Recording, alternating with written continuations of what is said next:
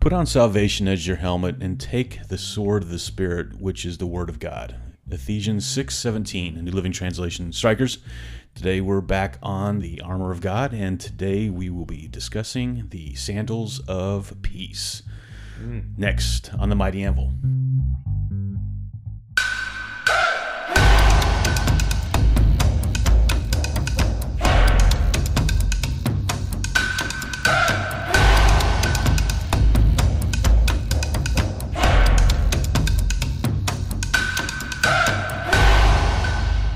God, you are my smith.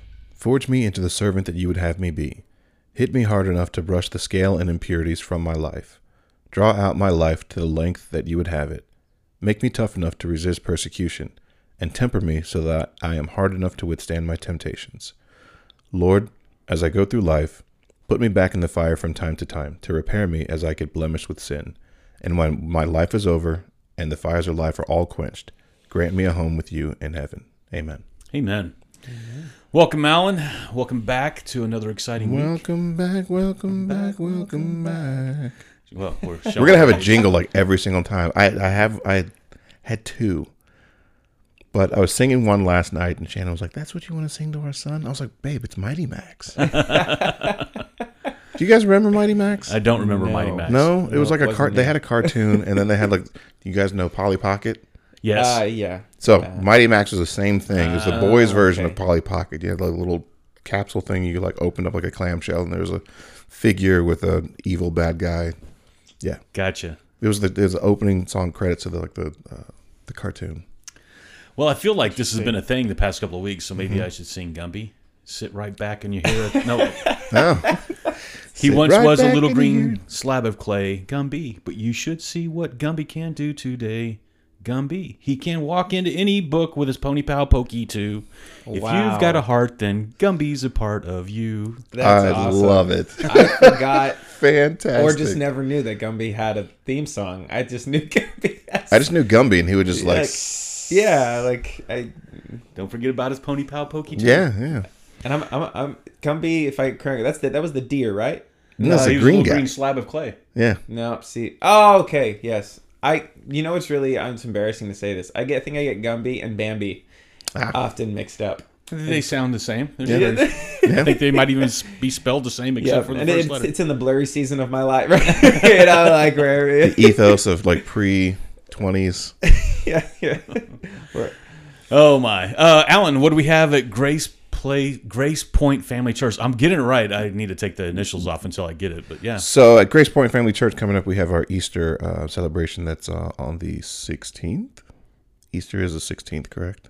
I believe it, I believe you're correct. Thank you. It's on the 16th. Uh, coming up, you can go to gracepointfamilychurch.com for more details. Uh, other than that, we still, well, still, we always have our permanent food bank in uh, Anna, Texas, um, located at 505 North Powell Parkway. For those of, of us that find ourselves to be food insecure at any point in time, uh, stop in on Mondays and Wednesdays from 4 to 7 p.m. and also on Saturday from 9 a.m. to noon. Uh, we can set you up with a little shopping cart and um, you can actually go around and, and do some shopping.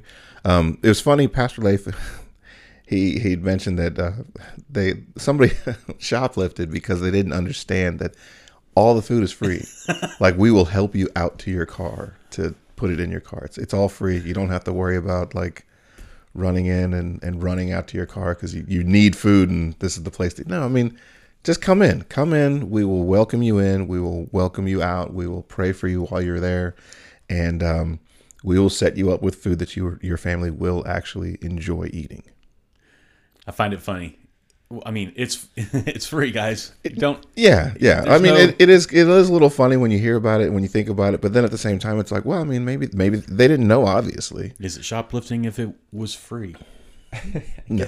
I guess it's about I guess to it's- get the heart right. Right. yeah yeah Uh, yeah. Anyway, uh, El, what else you have going? uh, other than that we also have our serve day coming up on april the 2nd oh that's already passed Yes, never mind it is April the second today, so hopefully you were serving somewhere, serving others. i'm serving my family Oh yeah, Yeah. I don't know if that counts. I'm not sure that uh, you'll get credit. yeah. something you should be doing. Like uh, Valentine's Day. You know, why do we celebrate once a year that we love our other significant other when it should be three? Well, why do we make a big show of it once a year? Right. When It should be yeah. every day. Yep. At Elevate Life Church, guys, we have April 9th Parent Summit. So uh, if you are in need of some uh, parenting skills, uh, I'm sure we can pick them up there. It's been a while since I've been to one. Might need to go back myself. April 16th, uh, Easter egg show, Easter egg show, Easter egg hunt, and car show at Elevate Life Church. And then April 16th and 17th, we have our C production. Uh, Brace Embrace events coming up April 29th through May 1st. Adoptive family camp out at Lake Whitney State Park. Um, May I haven't got the date there still. I should uh, maybe check on that this week. but we have a golf tournament to raise some funds for the uh, foster kids. And then June 8th, Child to Family Connection uh, adoption event at uh, Prestonwood Baptist Church. So check those out. Also, um, going back to Cali, Cali. I wish Going, the- going yeah. back, back to Cali. Anyway, uh, I didn't know I this, stepped into the rapper studio. Yeah. this is this is why we're on a podcast, not in the I, studio. I, for I, would have warmed up my voice before we started. Yeah, so uh, going back to uh, LA Dream Center uh, this year, uh, last year, I would say that uh, out of everybody telling me that it's going to change your life, and it took day four for that to happen. Um, yeah, I'm looking forward to it again this year. Most specifically is uh, Alysa, my daughter, is going to be going with me. Awesome. Um, for those who know my story, I'm the only one in the house that is um, faith based and goes to church and believes in God. Um, which this is why it's impactful to me or important for me that my daughter's going this time to see others helping people in the way that we should be doing life. And uh, so, yeah, uh, excited for that. We are at 58% each of us uh, for the funds that we're trying to raise for the. Okay. So, strikers, if y'all could uh, help us out a little bit, every little bit hurts. Uh, hurts. every every little bit hurts when it comes all to uphill asking. from here. It's all uphill from here. Good morning. Yes. Um, yeah, looking forward to that. Uh, Jorge, a friend of ours, Yeah, yeah. um, had mentioned that hey, you should just go on Facebook because I have over a thousand friends, and if they all just give donate a dollar to Alysa and I, we should have it, right? Yeah. So that's kind of. I'll put that out there. It's hard for or me to just ask one For. friend, a thousand dollars. Yes. So for those who have that to give, we'll be expecting it. Yeah. Yes. Check is in the mail. Checks in the mail. I got your dollar for you, man. there All we right. go. There we go. All right, uh, strikers. Uh, today uh, on the show, um, it's a very important episode for me, um, and I'll just cut to the chase. So, last week we during Mighty Men we had um, a discussion about life-defining moments, and uh, we have two gentlemen other than, in this room other than me that have been part of those life-defining moments for me and I almost I say it all the time, but I'd like to not have those moments define me. I want to define those moments. So life defining moments is is interesting, but these definitely did impact me. Um, let me start with with uh, Alan.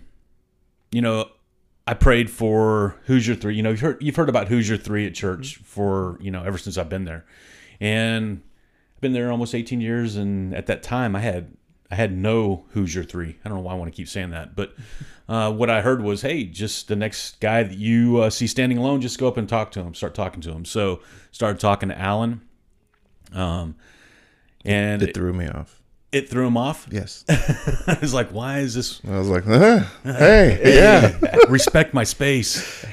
But it was one of those things, and then uh, so we became friends. And he was doing another podcast at the time. He asked for me to be on it. This is a real short, condensed uh, scenario, but you know, it's like I would. Ne- this is not who I am. Well, then here we are, and you know, uh, I, it's even gone. It's a, even further out than this. Uh, I started another company, and where I'm at today with the podcast and, and uh, maps is, uh, you know, it was that you, the catalyst, that started all this.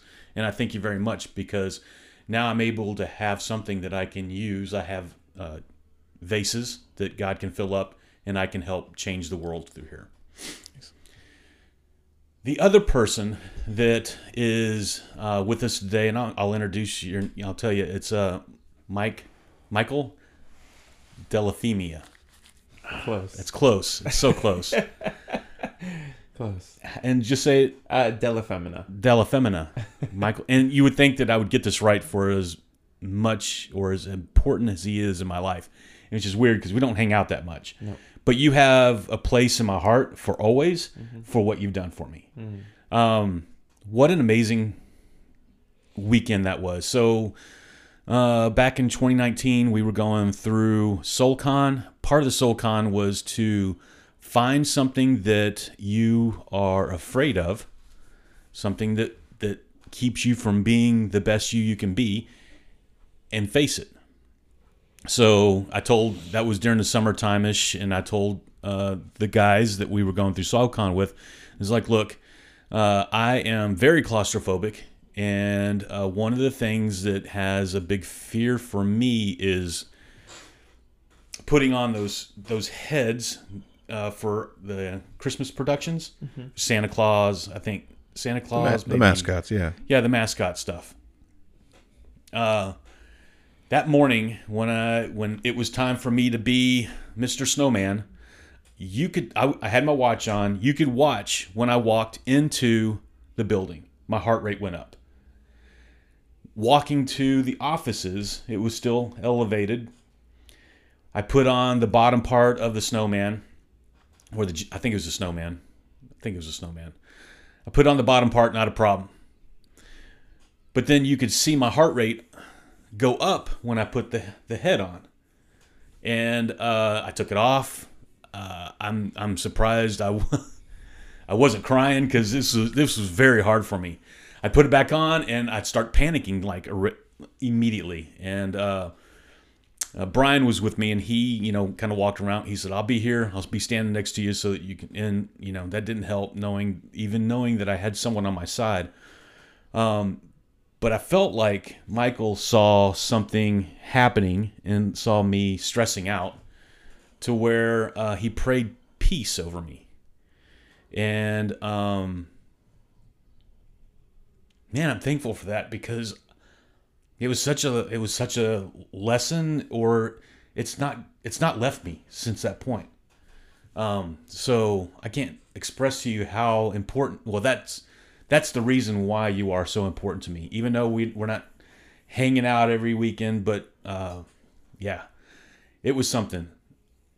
Once that prayer was done, my heart rate was in around 85 the rest of the morning. Wow. Nice. Where it was when I was putting on the head, it got up to 125 beats per minute. Sure. So it was it was something. Yeah. Yeah, that's pretty elevated for a So to be able position. that that prayer of peace that you prayed over me, yeah. uh, like I said, it's it's still here. Like I still get like we're going through through some things in my family right now that my wife asks, "How come you're so calm? This is like freaking me out. Why are we why?"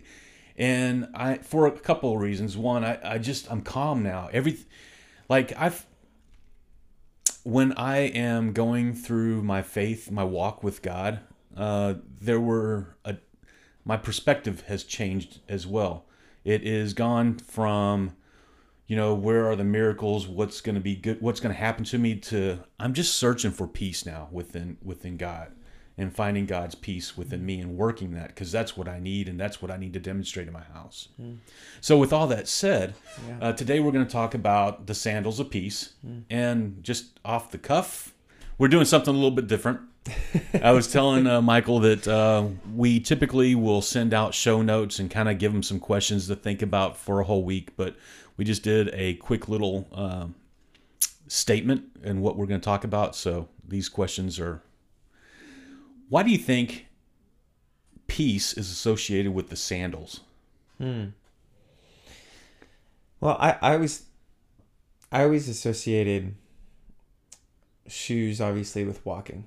Mhm. And uh, I I think sometimes we walk with burdens, we walk with stress, we walk with fears. We walk into things with a mindset or a belief that something's wrong and that we're in danger. But not just that we're in danger, but that within that danger there's there's no light at the end of the tunnel. And I think walking into something with the mindset of it doesn't matter what I face, God's got it.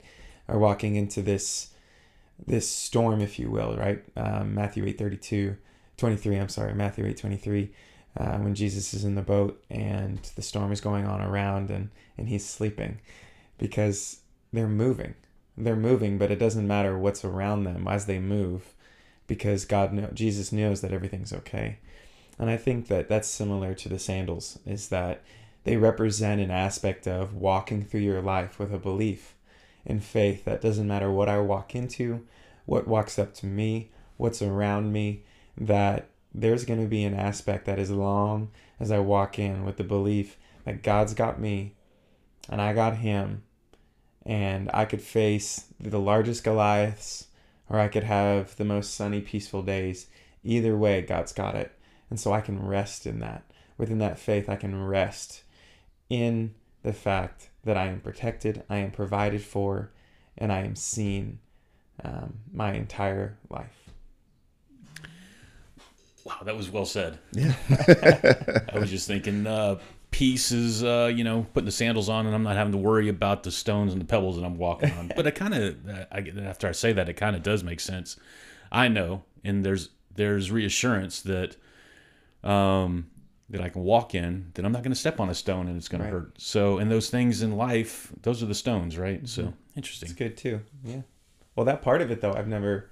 Actually, that's a good point. I never thought about if I didn't have shoes on, you know, the ground which I walked on would be painful. hmm Um, so I think that's just as much profound. I, I, I that's a. gr- I over the years I've thought about this. You know, where it says the shoes of peace and the armor of God. Many times I've never ever thought of that because I've always thought saying you know well, it, it's always in reference to being a warrior. And so when you look at the armor as a warrior, um, in my mind, I don't even think about the, the the pebbles that are underneath my foot. I think about war, who I'm going to war against. And so, in, in regards to having something under your feet, um, I love that because again, it's protection from not just what you're facing, but but the very ground in which you stand on. And I think that's a great representation of saying it's not just about walking what I'm going to face as I walk, but it's also about what what what gives me conflict in plane in which I and where I stand, because it's not always that what that what we're about to face, but it's also what we're facing in this moment, right?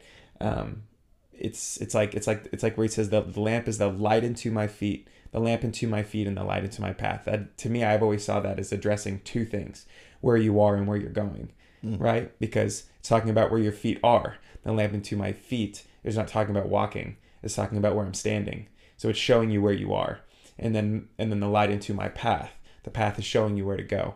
And so the cool thing about what you just said is like the rep that's the coolest thing about God is every there is no there is no minuscule detail that's that's insignificant. Yeah. And so just the aspect of a shoe keeping you from a pebble is protecting you where you are.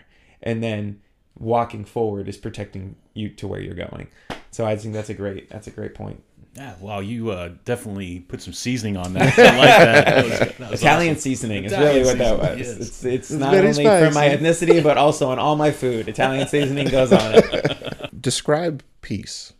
Sure, man, it's been a tough one to do, to just. It's changed all the time over the years, and the reason for, and I'll give context before, and I won't be long winded, but when God talks about, "I give you peace, not as the world gives," to me, that's saying you can get it wrong, and you can you can have peace of the world, you can have peace of God, and so over the time, I think it's often knowing. Also, for me, I didn't grow up a Christian. Um, I was the first Christian in my family, believer in Christ, and, and walking out my faith, and so I didn't I didn't understand what godly peace was. Um, and also with my story, you'll understand why too.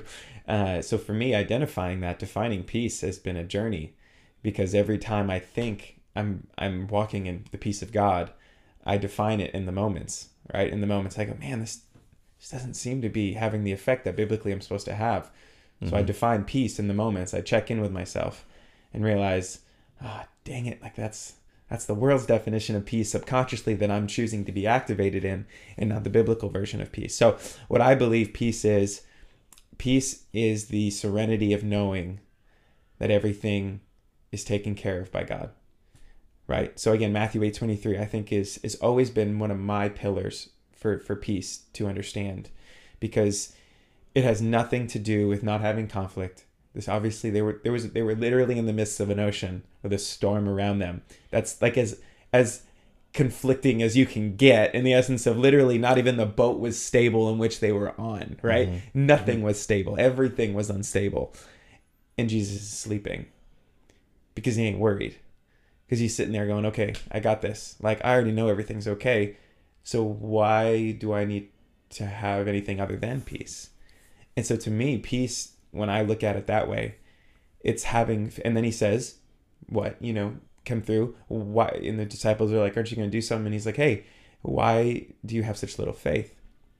And so to me, I think peace is defined as the ability, in this case, to sleep, right? Or to rest, or to be in a place of serenity because you have faith that God has everything under control.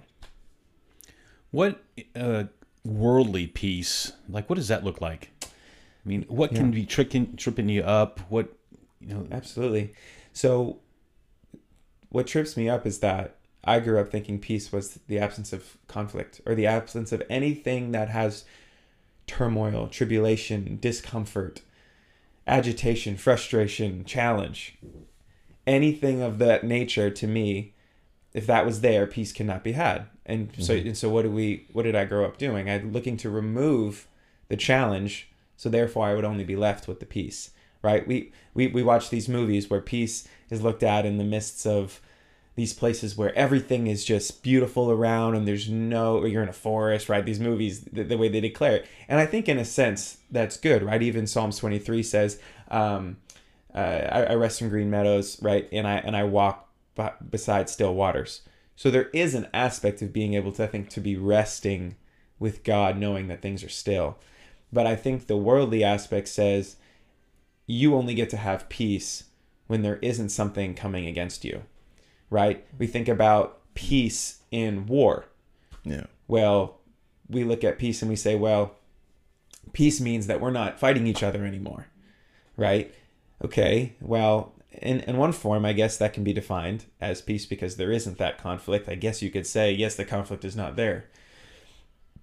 But then you could also say, how can we come to a place where even when we don't agree, we can still be at peace with one another? Right? I am also not the only Christian in my family, and my family all knows my faith. And uh, I was even just recently speaking of, if I can go a little farther into Yeah, this, okay? Sure, sure. I just think it's, it's in light of what you what you mentioned, it might be applicable. So I was spo- speaking with my brother not not not too long ago, and um, and we had just a very candid. And I want to respect his his his words, so I'm gonna try to uh, do it as vague as I can. But the point was is that we've we've never really had the same aspect, other than we were really just kids. We've always had different views on faith, um, or on God rather. Is that a better way to say it? And so um, we talked about how in our in our communication how that has been let's say a challenging aspect of our relationship over the years um, and a viewpoint of understanding that hey we don't see the same way but it, this is a really big part of who we are but i realize is that we were able to as i communicated to him i think that regardless of what we disagree on we can always be in relationship and in unity. And i think within unity there can be peace.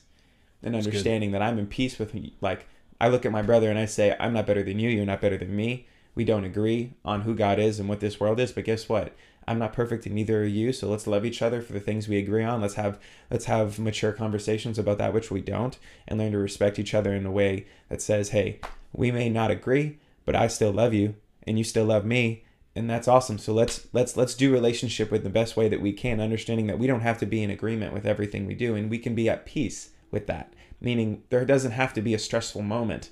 Doesn't have to be this point of contention this point of conflict internally every time we hang out or every time we talk. Mm-hmm. And so i think in the definition of the worldly peace we can get to a place where that's where only there happens to be peace. In our relationships and our moments and our circumstances where where there isn't a challenge. And i just think that's that's impossible to live. That means peace is only coming when the ingredients are just right. Right? Mm-hmm. Peace is only coming when things around you are just right right? It's like the it's like the the old the, the story with the with the porridge right? Three Oh, what? yeah. Right? Three Bears. just right, right? Mhm. And so it's like you only get to have it when it's just right. Other than that, you're screwed, you know. and so like, and I just don't think that's a.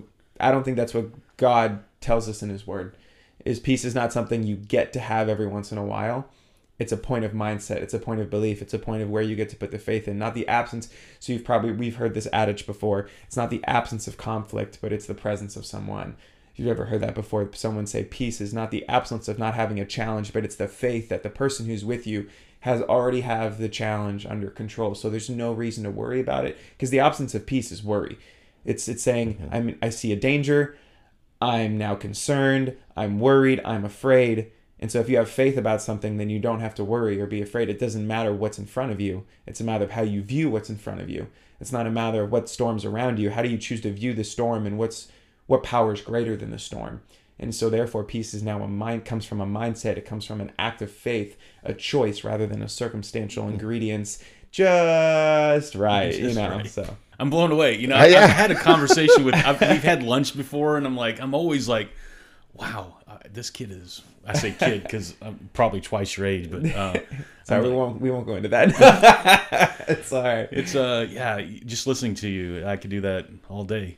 Um, Good. Why do you think that in today? Sure. Why do you think that we have so much, so much unpeace, so much turmoil? I mean, even though, Yeah. so like you, just like you said, even though we can respectfully disagree on certain things, Yeah. um, we're not going to be in, agree- in agreement on everything. But why is it that we can't still have peace with everybody? Sure. so I think that would be to answer in full would probably take a lot a lot of time, a lot of study, and to do it right, probably a lot of prayer.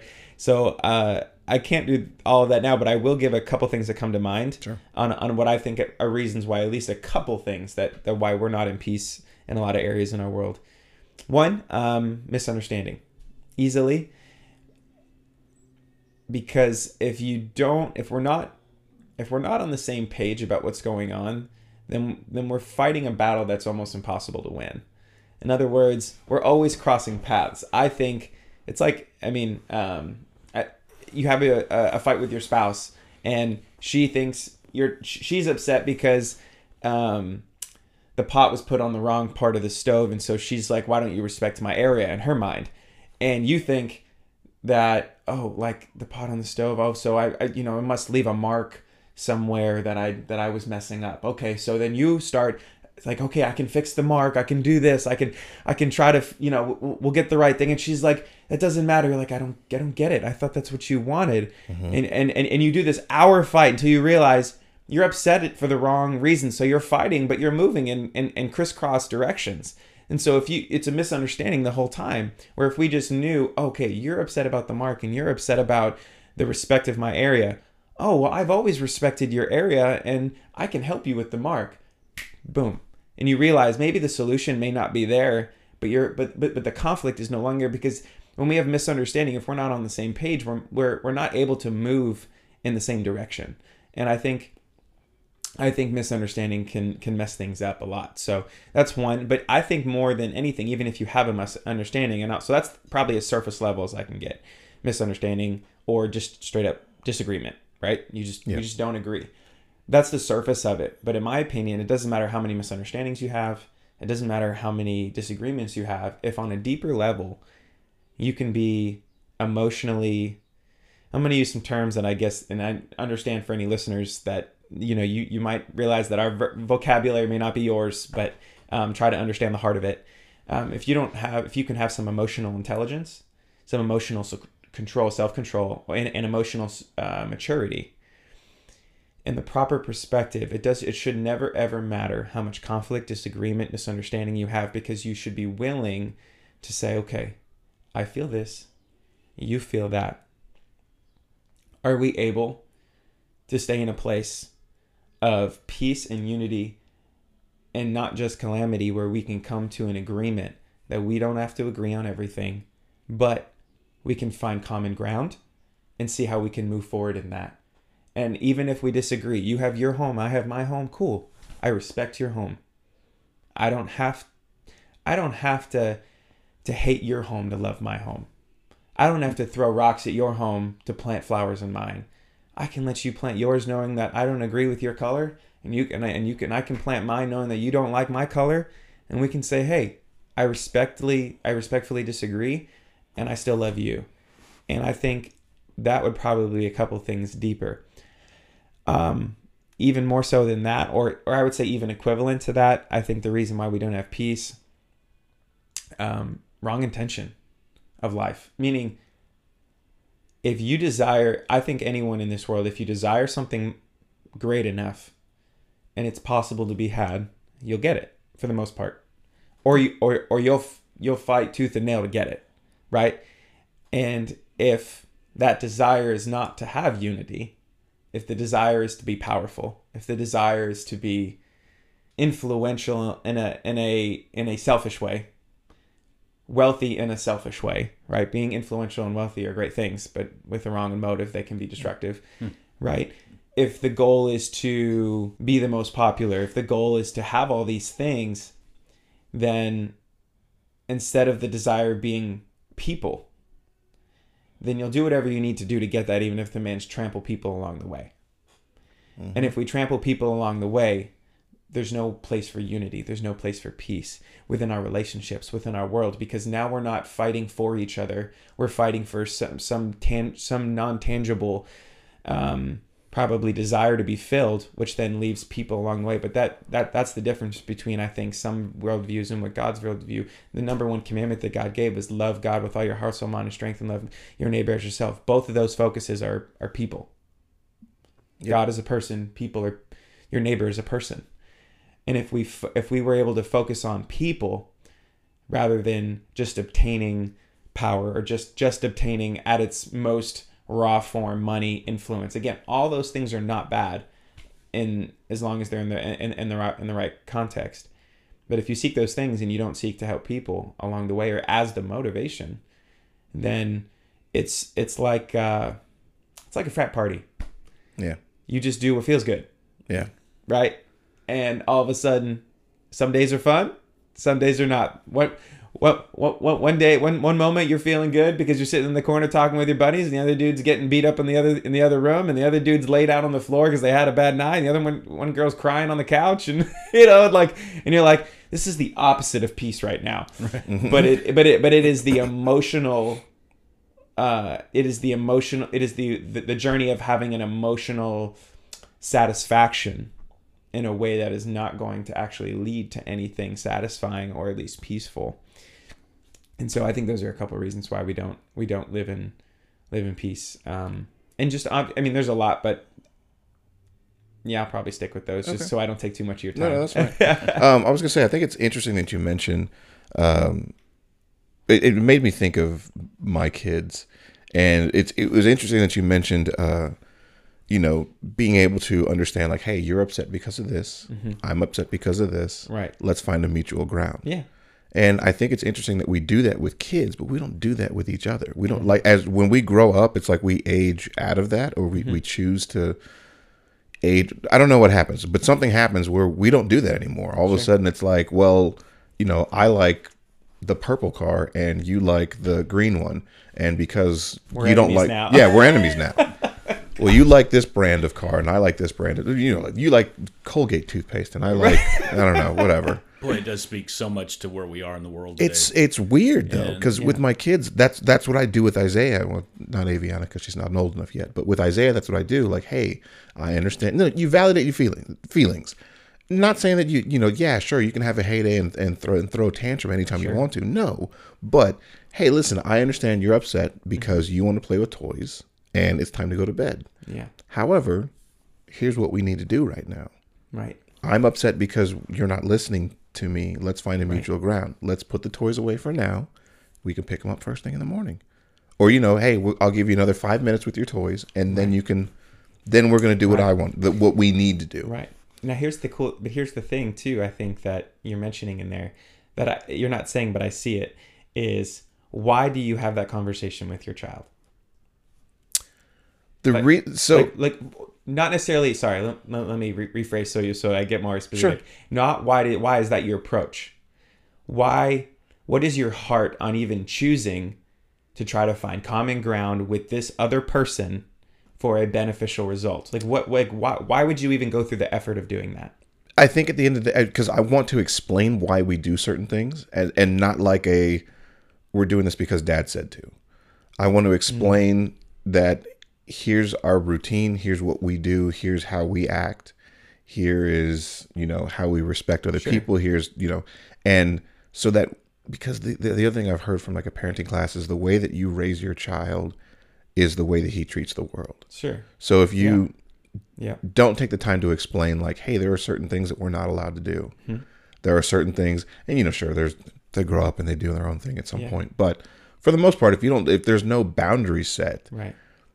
The, you end up having this chaotic you know supernova that's going out in life and doing whatever they want to go do to an extent But now For me- correct, but why?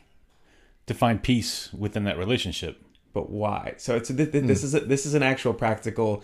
Um, what I'm doing now, it's it's it's annoying when kids do it, but actually, Ah. but but when you if you do it with yourself and yourself, it's actually a great way to find your your truest motive if you have the patience. So yes, so yes to find peace, yes because you want them to treat the world good, but why? Why do you want them to do that? Why do you want them to have peace? Why do you want to have a good relationship? Why do you want your child to raise up? oh because i love my son Boom. So you love your son, so you have a good intention. So because you have a good intention, you have the willingness to go through the effort to accomplish a, a proper desire with your son so that he will have a proper benefit. But when we don't have that love and that desire and that intention with other people, it really doesn't matter. wow full circle Wow. i love Yeah. it So, Wow. so so so why do we have enemies? Because we don't care sometimes. mm-hmm. Now, because you love your son so much, you could have the most opposition in the world, right? You could have the most conflict. You two could hate each other for a moment from having a blow up, right? Yeah. But but you're gonna come back. Why? Because you you love your son. Because you want that. You desire that.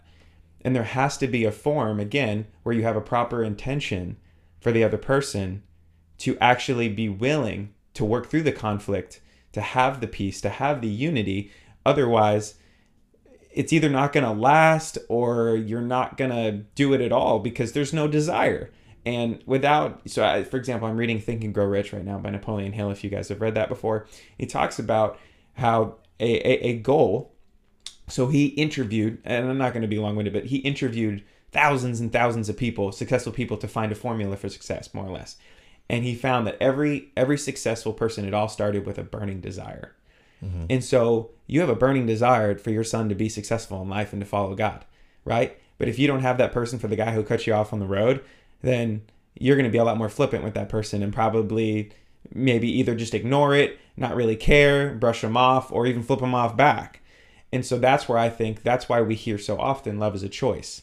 Now you have an emotional connection, probably. I'm get. I don't know. I'm not going to assume yeah. that about you, but uh, as now all fathers, by the way, Oh, right on. Yeah. our, our, our baby is is due in August. So now all fathers here understand that yes, you prob most I would say most that I've come in contact fathers have a without really needing to choose love for their child.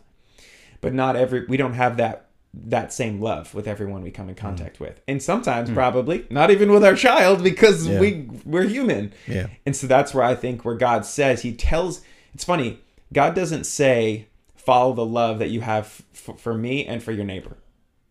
He doesn't say that. He doesn't say follow the love that's already there and so we're good and so we follow our heart and love's there so just do it and everything's going to be okay. Mm-hmm. He says love your love your God with all your soul, uh, soul, mind, and strength. Love your neighbor. He's he's telling you to do it, which means it's an action. And if it's an action, it's a choice. And if it's a choice, I need to choose every day to love these people, which we know we hear all that all the time.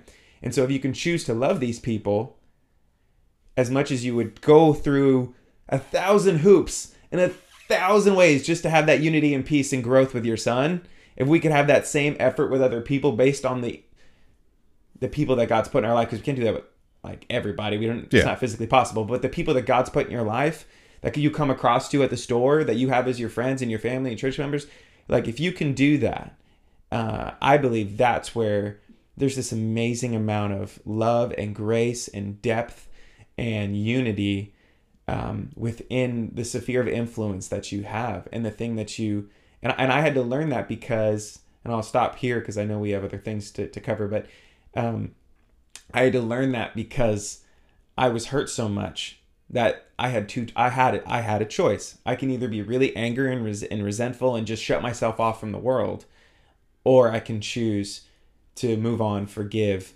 and believe. Again, I had to choose to believe it though, not because I mm-hmm. felt it. I had to choose to believe that it didn't matter how much rejection I had, how much hurt I had, how much abuse I had, that it was still worth pressing into people. It was still worth leaning in hmm.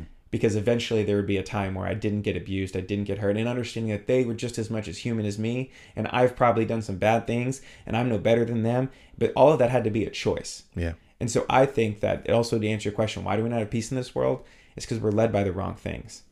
We're, we're, we're led by our emotions. We're led by what we feel. We're led by what our desires. We're not led by by by, by the power of choice. We, we get up every day, and I've done it myself so many times. I've, I've years for the Lord. Lord, help me to be power dri- uh, choice driven, not emotionally driven. And we're not. And obviously, I mean, I think the more obvious one too is if what is your source of truth? If your source of truth is is outside of God, um, it's going to be an ungodly result. If it's a God, then you'll have a godly result. Yeah. And um, then you get into okay, even if it is God, are you authentic? And that's a whole nother deal. But um, we have to have a good, the right intention. We have to have a desire. We have to burn it. If not, what's going to get you out of bed when you want to work out and you don't feel like working out? A decision, Yeah. a desire to be fit, and a desire to be uncommon, a desire to be disciplined. So now you make a decision. And if we can do that with people, with peace, with unity, then we, we can have that result too. That's so good. Well, strikers, uh, as as calm as Michael sounds, uh, it always hasn't been like that. So let's uh, let's dig into that a little bit more right after these messages.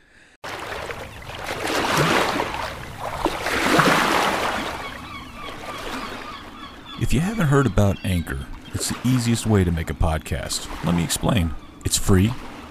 There are creation tools that allow you to record and edit your podcast right from your phone or computer so you can be heard on Spotify, Apple Podcast, and many more.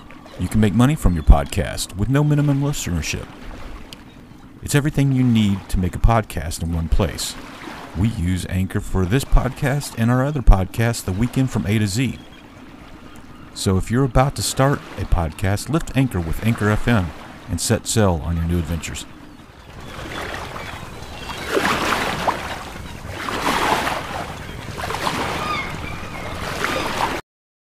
And we're back, strikers. Uh, we've got Michael Delafemia. Dellafemina. There Dellafemina. it is. Alan's got it.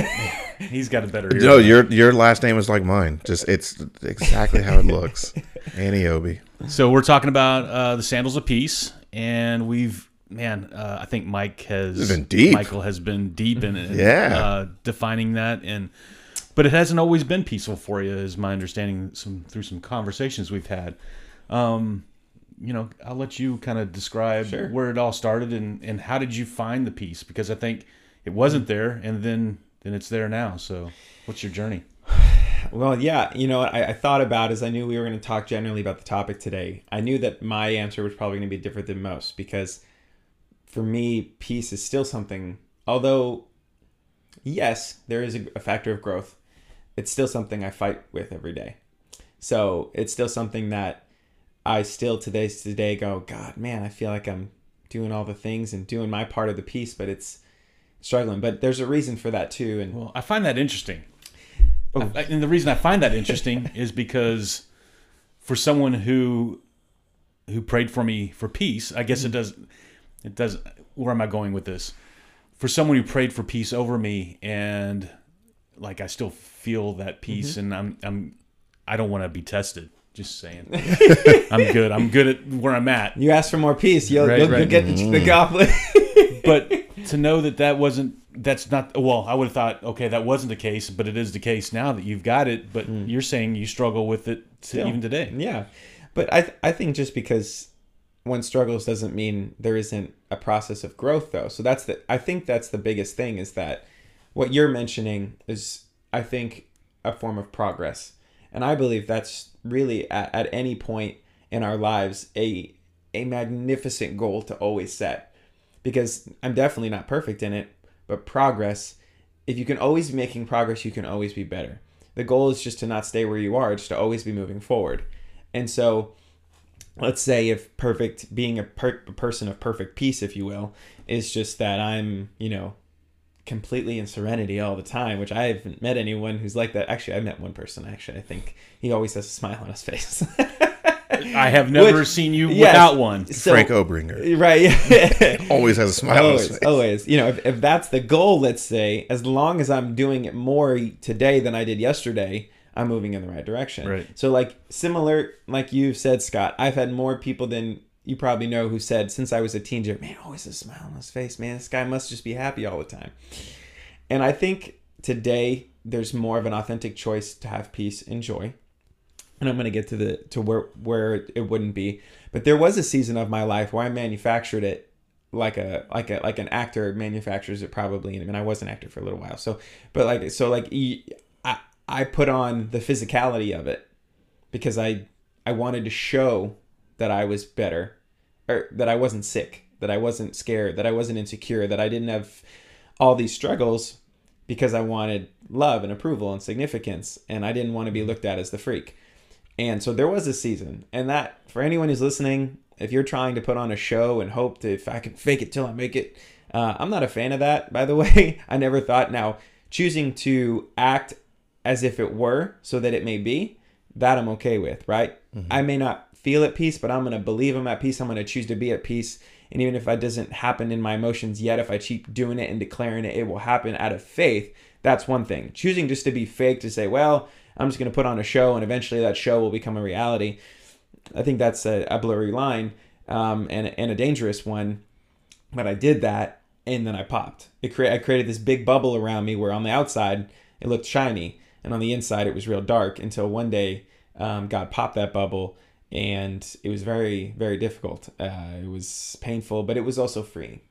And so I would say if there's anyone not struggling with peace and you're trying to put on a show for everyone else, uh, again, I don't know your life and I don't I don't know what you're feeling and I'm not going to pretend to, to, know that.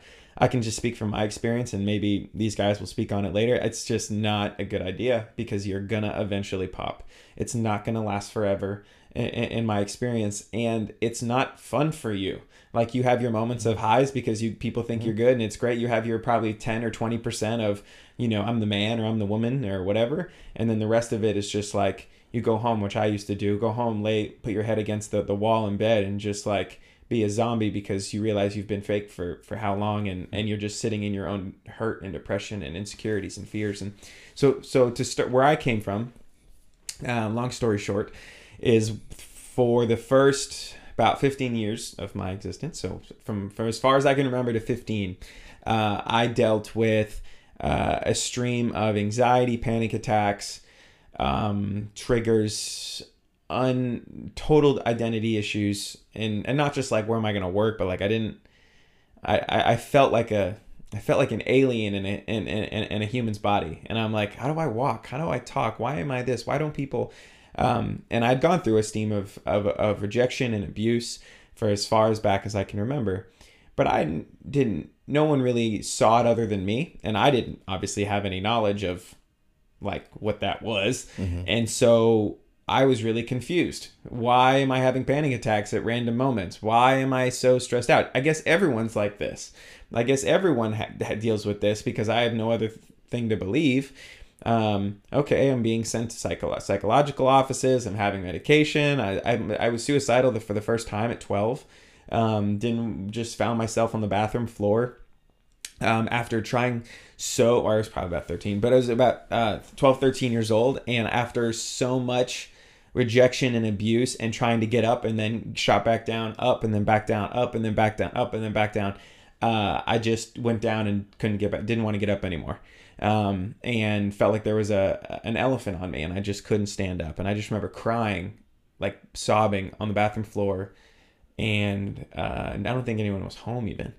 And uh, this was the first time I was suicidal later on as an adult too, as I went through a lot of things, and I'm sure we'll get to that. But um, and I remember there was a song, and I didn't know how to express it either. Right, like I, I appreciate the you guys are so kind and that my, my way with words now was not like that. what I back then I didn't know I didn't I didn't have a voice. I didn't think I could use my voice, and I definitely didn't. I, I didn't know how to process the emotion I was going through. Uh, and there was a song There, there was a song that I used to listen to. It was the only way I could process, like, explain to someone this is how I feel. It was a song by Simple Plan. Do you remember Simple Plan? Yeah, I remember Simple Plan. Yeah, and there was a song called "Welcome to My Life," and uh, it, it was about when you're kicked, when you're down. Um, oh man, the lyrics are in my head. You, you guys, guy, you can look them up. Um, and actually, and we, we should, I should tell you, read them because it, you'll understand where I was coming from. It was the only way I could get what was in my heart, so someone else could see it. And uh, later on, over the years, I continued to struggle, struggle. But I thought everybody, because no one ever told me that this was this was not, this was unique. Thought I thought, oh, everybody must be dealing with this type of anxiety and panic and um, sexual desire and uh, this type of confusion, this type of feeling of insanity and burden. And I mean, I had such a deep, I had such a fear of certain things that I would be physically ill for days or weeks. And I'm like, I guess everybody just goes through this. Um, so as a kid, they thought it was ADHD. So I was put on more medication and didn't work. Yes, did. Yes, did. Whatever. Right. And then I went to college and, you know, and at that point I was a Christian. I went to a ministry school and still struggled, but now it just looked different. Now it just, it was like I was unable to, sometimes it's like my motor in my mind, like these things would just shut off. Like it would get like it would be like an engine that gets overwhelmed, and then all of a sudden you see like the like the smoke coming out, and you're just, Yeah, like, sparks and smoke. yeah, and, and you're just like, and it just doesn't work. And I'd be like, what is wrong with me? And then I'd have these times where, like, again, you couldn't tell on the outside. You probably thought I was happy, happy, happy, go lucky, and I was just dying. Like literally, it was like it was like sickness. Like I felt like my body was deteriorating because my heart was in so much anguish and turmoil. Um, when did you go see a counselor? Again, did you find the I found the lyrics, and I'll I'll probably read sure. them later on. Yeah, yeah. And so uh, they, and then here they said again ADHD or whatever, same thing. And I'm like, are you sure? like Yeah. I've been down this road. And so okay, all right. And they told me they're like, and that, but that's where they they first said. I first heard a professional say, hey, uh, this is not what everybody deals with. Like everyone around you isn't going through, and they weren't trying to be mean. They were trying to say, this isn't this isn't okay, and we want to help you be okay. This isn't just the normal what everybody goes through. There's something going on here, and we want to fix it. And so it was in love, but it was obviously a, a big a, a big pill to swallow when you think Sure. when you for the first 20 years of your life you think this is all normal you know uh, and so we went through that process uh, didn't really pan out great um, i got a little bit better it was always it was always like i would find temporary relief and so everyone thought i was fixed and then one thing would happen it would all come crashing down even worse than it, it was the previous time. So went through college got my first job as a pastor and went through all this um, and then it started to kick back up again. And uh, this this time I wasn't getting work done I wasn't able to process. And uh, so they sent me this to a counselor again. It's like third counselor by the time I'm like 23 or something and I'm mm-hmm. like already this is like the start of it that was only the start of it and now they said, all right, well, okay. eight- And then she's like, no, it is. She, Oh man, I'm so sorry that they did that to you. You you're having an anxiety and stress, and they think it was an attention thing, and so now this medication that you're taking is just making you focus even more so on your stress. And so and so what she is what she's saying. Yeah. And so I'm like, okay, well, what's going on? Well, let's go to get you tested. So I go in to get this this huge psychological test. Um, I mean, I swear, I felt like it was like the kid, you know, with the blocks. You know, I'm like doing everything, every little thing, like I, these big expensive tests. She says, okay, cyclo. And, and by the way, if, if I need to sum sum any of this up, you let me know. Um, I'll just wait until you tell me. But uh, they said cyclothymia. Cyclothymia is like a mild version of of bipolar, more or less. I was like, okay, that's that's new. All right, well, let's talk about it. So we go into it and we start to do treatment, and and it still doesn't really connect. Like the, like the the description doesn't make sense. And I was like, okay, but all right. So we work through it. We work through it. We'd start doing stuff. I get a little bit better. And at that time, I was uh, married, uh, not to my current wife, but my previous wife. I was previously married and divorced. And and so we're, we're, we're trying to, all right, we're just getting grooving again. Um, started having issues in the marriage. My mental health starts to take another pluck it down.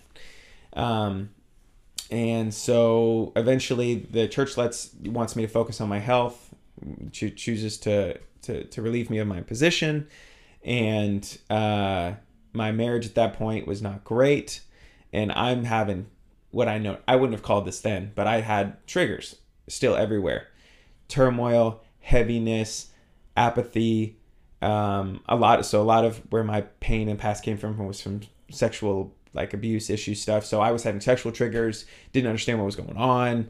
Um, trying to a form of like OCD, but on a high level. Like I felt like I had to do things, and if I didn't, I was like an absolute, uh, you know, just a mess for for for until I was able to, you know, do the thing or say the thing or whatever and have Open the that door seven times. Yeah. Oh, yeah. And then I all forget of a what movie that is. Yeah, uh, Sorry. Monk. I think it was. Or that was like the With Nicolas Cage. Oh, the movie. I don't know. Yeah, I I, know. know the monk. This is the TV show.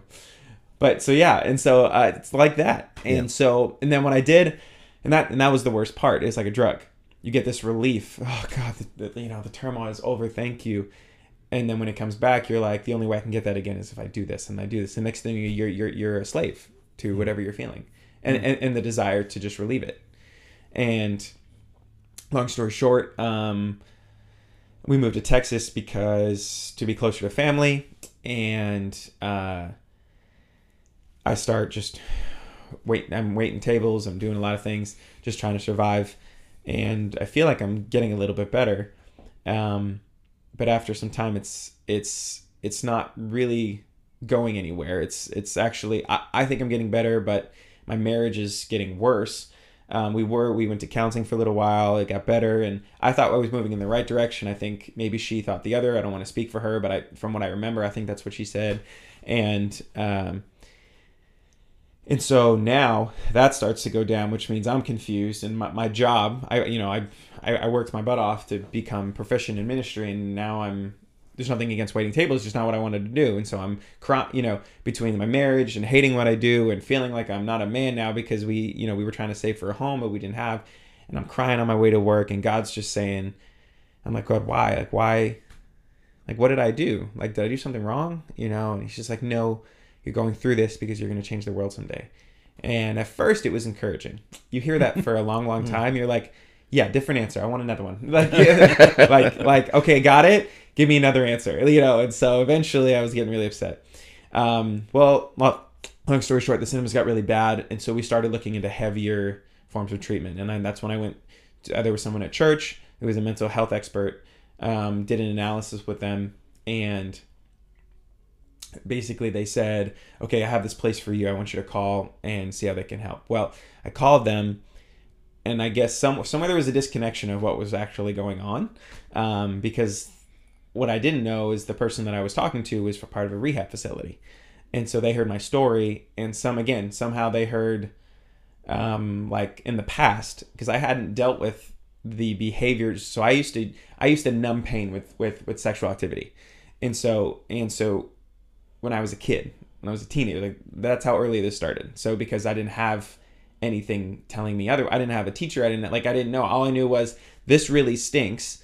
I'm dying. This makes it feel better. I guess that's the answer. And so until I became a Christian and someone's like, yeah, that's not how you should be doing that. And I was like, what? You know, like how do I stop? You know, I thought like- everybody was doing it. yeah, I thought everyone, and and and at that time in my life, they the, the people around me, other than probably maybe my Christians and some maybe still some, they were, and so you know my whatever. So, and I get to this place, and so they hear that, and then I'm put in a sex addict house for 35 days, uh, but I wasn't an addict, and so I spent re- so I about two weeks into this treatment program, I'm like, this is rehab.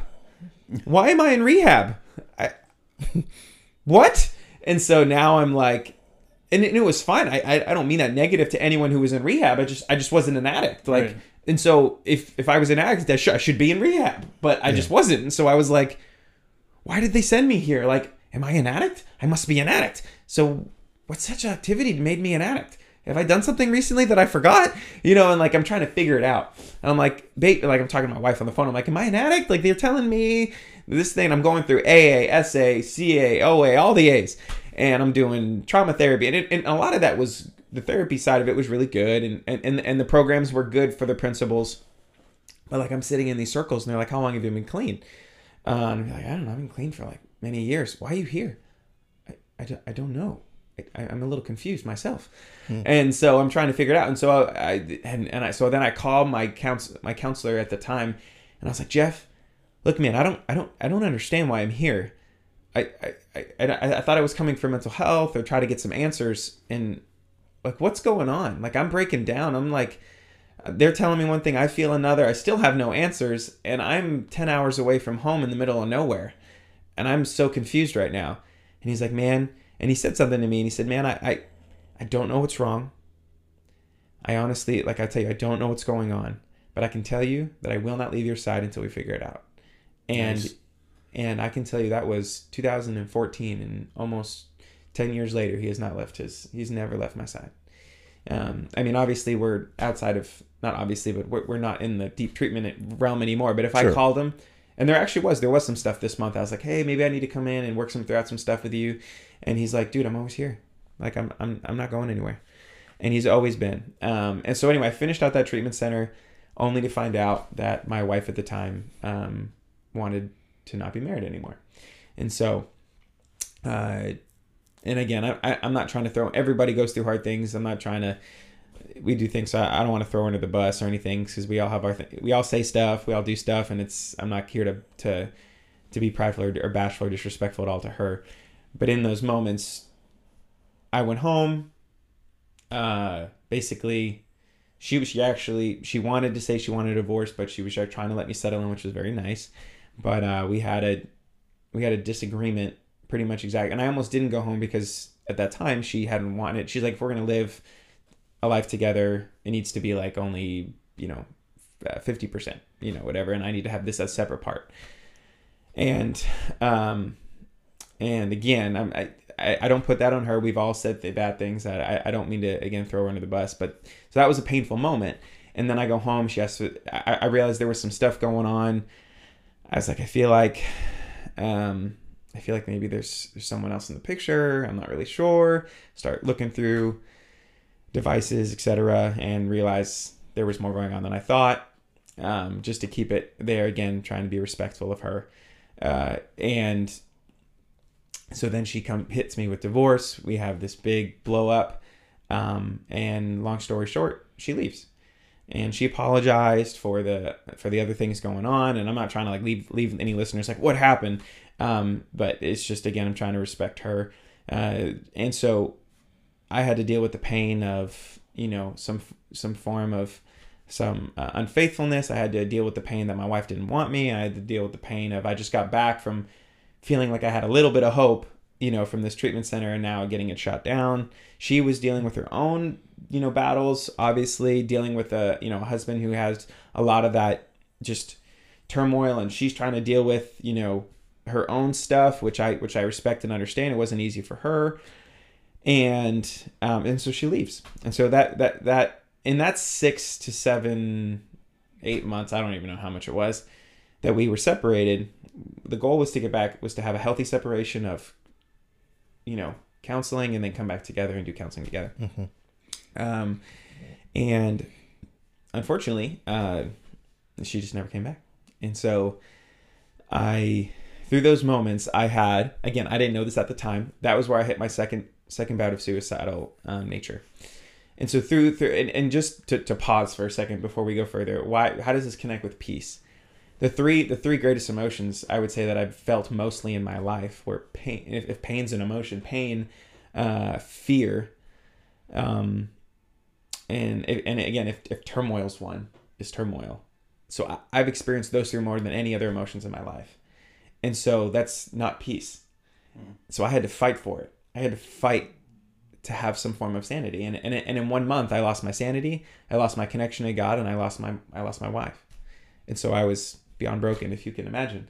Um, and I had something go off in me, and so I I would wake up, you know, as you can imagine, that whole process that anyone goes through when that's going on. And I mean, I'm sure she she had her own battles as well, and her own her own difficulty of processing what was going on with me, what was going on with her.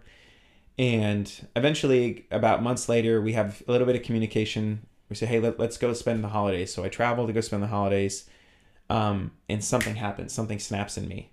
Um, there was like a form of like not dishonesty. Like I, I was trying to manufacture something and and I and in my mind kind of like the OCD. Like I feel like I did something bad or wrong, and by because I think I said I was trying. I don't even remember. It was something very silly, and but I but in my mind I thought I was being dishonest, and I didn't want to create. So all of a sudden it's like someone flipped a switch on, and all of a sudden I I didn't eat for days. My body was in hypervigilance. Um, I was throwing up. I I wouldn't speak unless I felt like I was safe.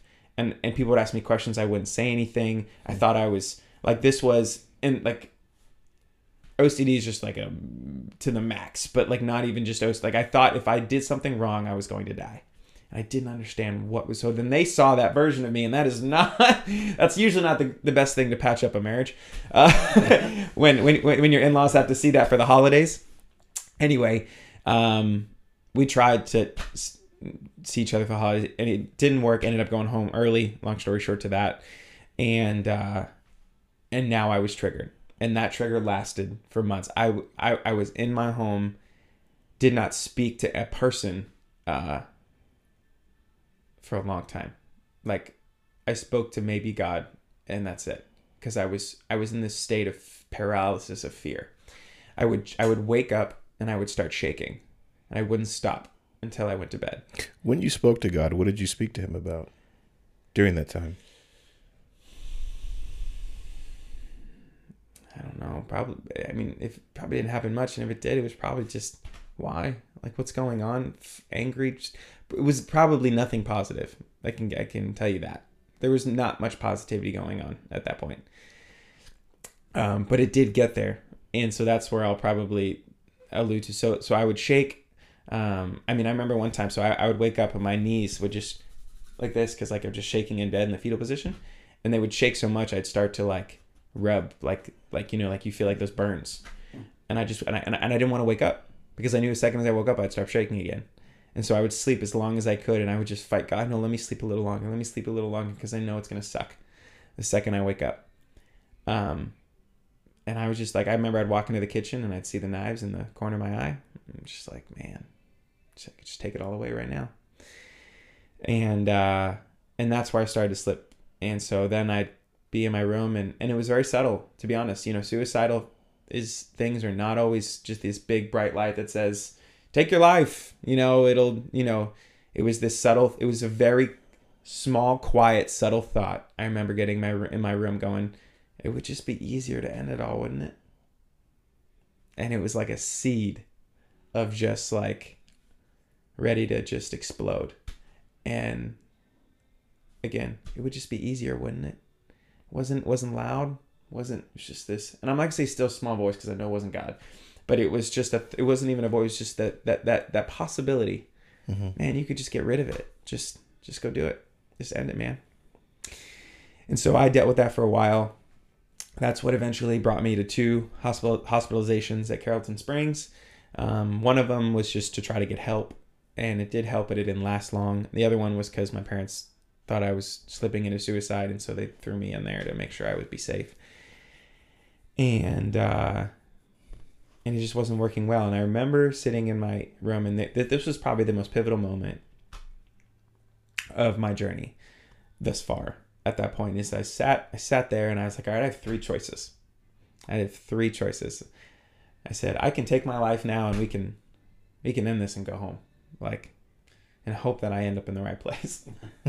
I like, I for real, like yeah, Yeah, yeah. like hope that I played my cards right.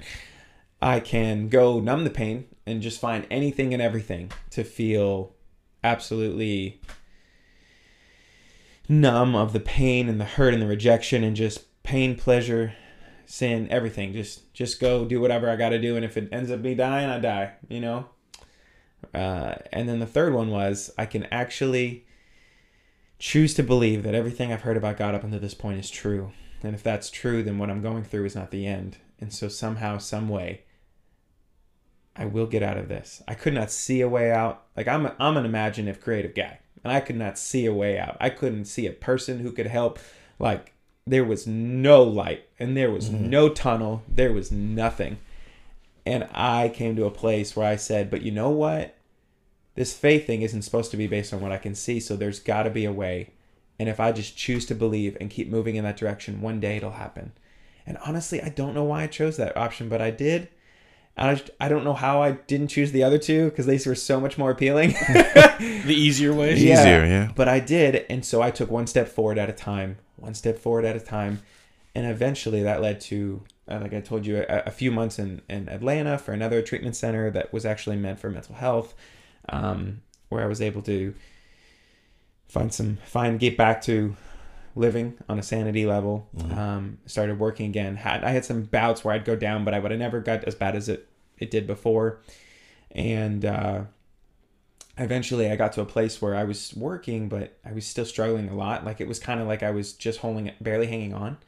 And so I'd go to Jeff and I'd say, man, I'm done. Like, he's like, I'm going to send, I, I, don't send me any more people. I, I'm done. Like I've I've seen, I've been diagnosed. I've drooled off medication. I've, I've, I've had diagnosis after diagnosis. I've had been tested, prodded, poked. I've been through the physical, neurological, brain scans, freedom sessions, psychological, psychiatric, spiritual, deliverance. I've, I've done it all what else is left you know and he's like that's not your job your job is to keep moving forward my job is to find the next thing and uh, so i did go to that oh so i went so then he I, I hung on a little longer and he said i got someone i want you to go see and he told me what he did and i was like you really like scrape the bottom of the barrel here brother like he's like we're gonna do some colors and a map and the brain i'm like you can send me some whack job. Like, what are you Yeah. doing? Like, what? Come on! Like, what are you doing to me? Like, is this is this is like a your desperate attempt to fix me or something? You know?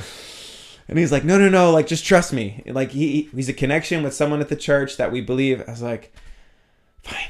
So I walk in. I'm so skeptical. I'm like, I'm just going through the motions. In my head, I'm like, all right, tell me what you want to tell me. I've been through enough. Like, let me get out of here. You know. And so I walk in, and uh, it's uh, his name is Dr. Jerry Mangazzi with Right Brain Therapy. Um, basically, you know, before I had this map where he said just pick up in color, just literally it's a, it's a brain, it's a map of the brain. And he said bunch of coloring things. You just you just don't think, just color. I said okay, so I do all this stuff. So he sees this map, and in ten minutes, this guy knows nothing about me. I mean, he maybe knows five to ten percent what everyone, every other professional has done over the last 10, 15 years.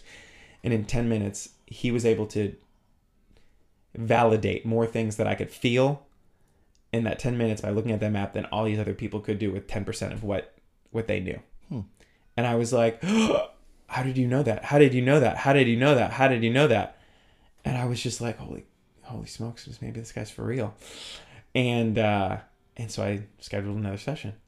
And I scheduled another session. Scheduled another session. I was like, okay, how do you know these things about me? Like I haven't even told you everything and it came down to it and he goes look i'm gonna and this is the the punchline here right so so i always say my fight was two this, there's three rounds 1st fight was to find out what was the problem uh, or two rounds i'm sorry first fight was to find out the problem second second fight was to fix the problem took me 20 about 23 24 years to win the first fight to win the first round to go through the first round and now i'm continually in the second round but but it's way farther in um, and on that session, my first round came to an end.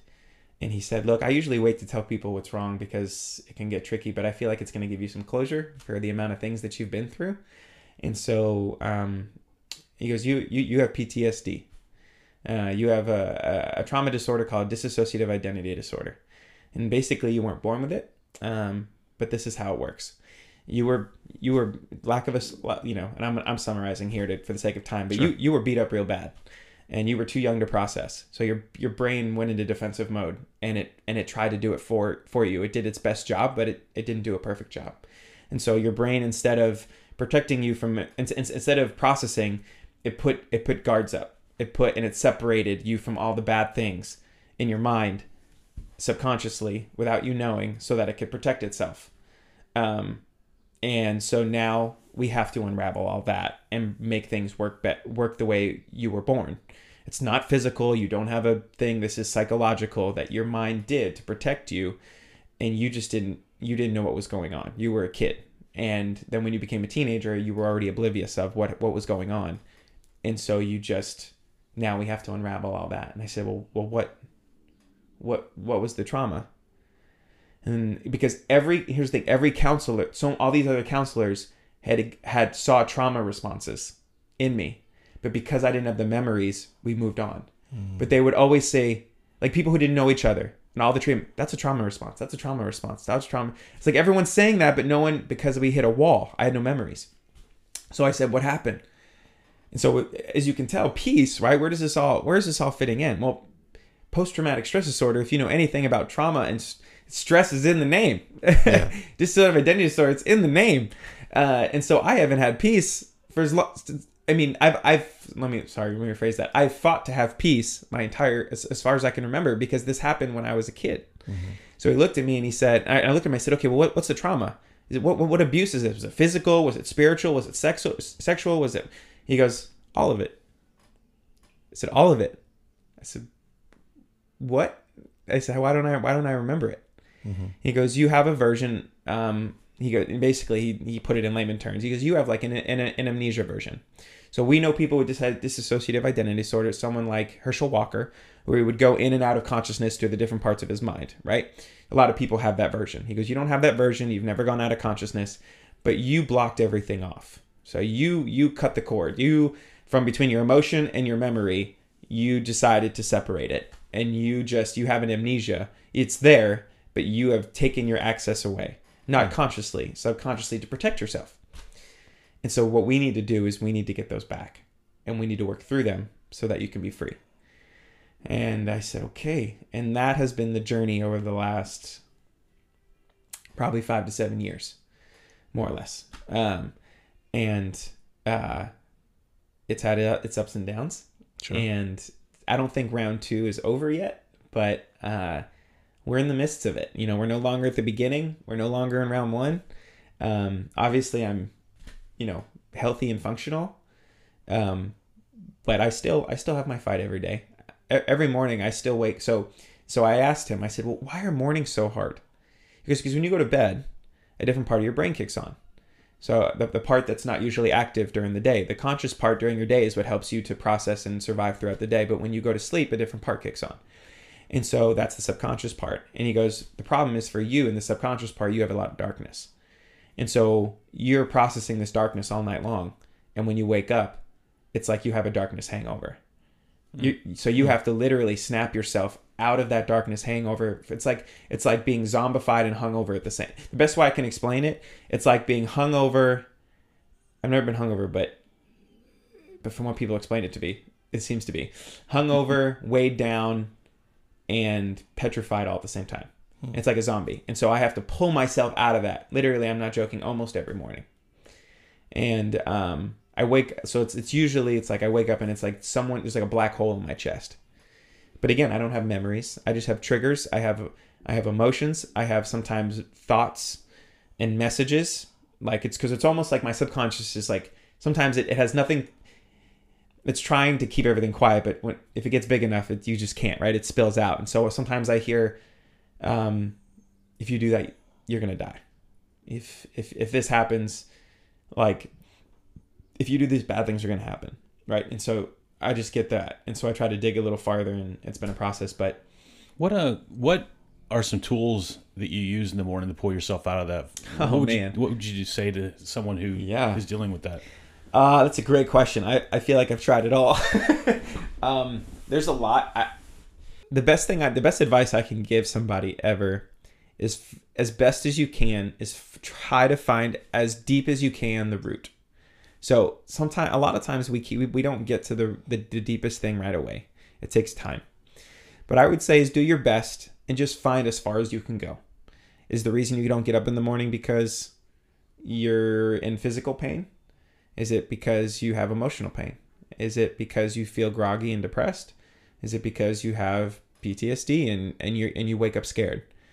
Whatever the case may be i'm not going to solve my muscular issue with psychiatric help i'm not going to solve my mental problems with protein powder you need to understand the problem to have the correct solution mm-hmm. Right. and so I would say, as best as you can, you don't have to have all the answers, but just get as close as you can to that.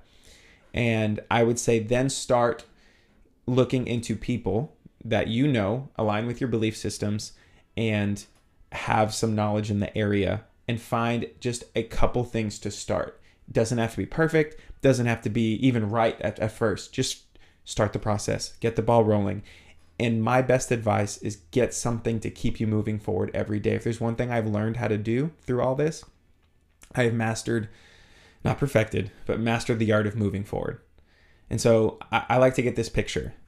Um, and I'm giving you, I, I can give a couple practicals, but the reason I didn't give practicals because I don't want to give protein powder to the to this the person who needs Yeah. the psychiatric, Right. or tell the psychiatric person that you know, hey, just do some push. Well, actually, push-ups might help in that sense too. But but anyway, so like I don't want to I don't want to give one size fits all. I just Right. don't believe in that. It's, Sure. Yeah. Uh, It's not. It doesn't. yeah, Yeah. yeah, So, but I would say there's always a way to move forward. I, I live by the phrase God's giving you everything in this moment to get to your next moment.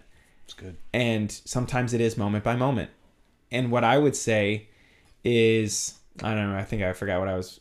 Oh, moving forward. I get this image, right, of a platoon doing their their mile run, right? Just imagine a platoon. Think it like even uh remember the Titans classic, right? Oh, yeah, They're yeah. running through the forest, their football team, right? And okay, so you start strong and you're like, all right, we got this, feel good, feel good. And imagine the guy at the end who's struggling about halfway through. And and he's just means he starts slowing down, he starts falling behind. He starts falling behind. And let's say he even has some extra push in him. Let's say he's like, all right, I'm gonna come on. He gets a little farther back up to the end of the line and he's good, okay, but then he falls back. And he gets to the place where he falls to the ground and he's like, I got nothing left. I got nothing left. I'm done. Like I like I literally my body hurts, my heart's coming out of my chest. I'm demotivated. This is not worth it. It would be easier just to stop. And his buddy from the end of the line gets out of line, comes beside him, and he, and he said, "What's wrong?" He goes, "I can't go any farther." And he's like, I, I said, "Yes, you can get up and run. I can't run." He said, "Okay, then get up and walk." Okay, let's get walking. So he gets up and he starts walking, and then eventually it hurts so much he drops again. What happened? I can't walk anymore. Okay, so crawl. Okay, so I start crawling. I start crawling towards the finish line. And then he stops and breaks down again and he says, What's wrong? Man, I, I, I can't I can't even move. My, my, my, my knees hurt. I'm trying to crawl on my hands. He said, Okay, lay on your belly and go inch by inch, centimeter by centimeter. Just keep moving forward. I will drag you if I have to, but we will cross that finish line. And that's an idea that it doesn't always, every day doesn't have to look like you're running. Every day doesn't have to look like you're walking. Hmm. Every day doesn't have to even look like you're crawling. You just have to, as best as you can, inch by inch, centimeter by centimeter, millimeter by millimeter, just keep moving forward. And if that means that someone has to come along, Jeff, so my business, one of, or one of my businesses, uh, MJD Bridge Building, came from a term um, that Jeff was for me, my counselor, that person who said he never leave my, he was a bridge builder for me. I had point A where I was and point B where I needed to be. He bridged the gap. He bridged the gap. He he provided what I could not. And in bridge building is about someone coming alongside you to say, "Hey, look, like you need mo- like y- y- this is what you provide. Okay, what what can't you provide?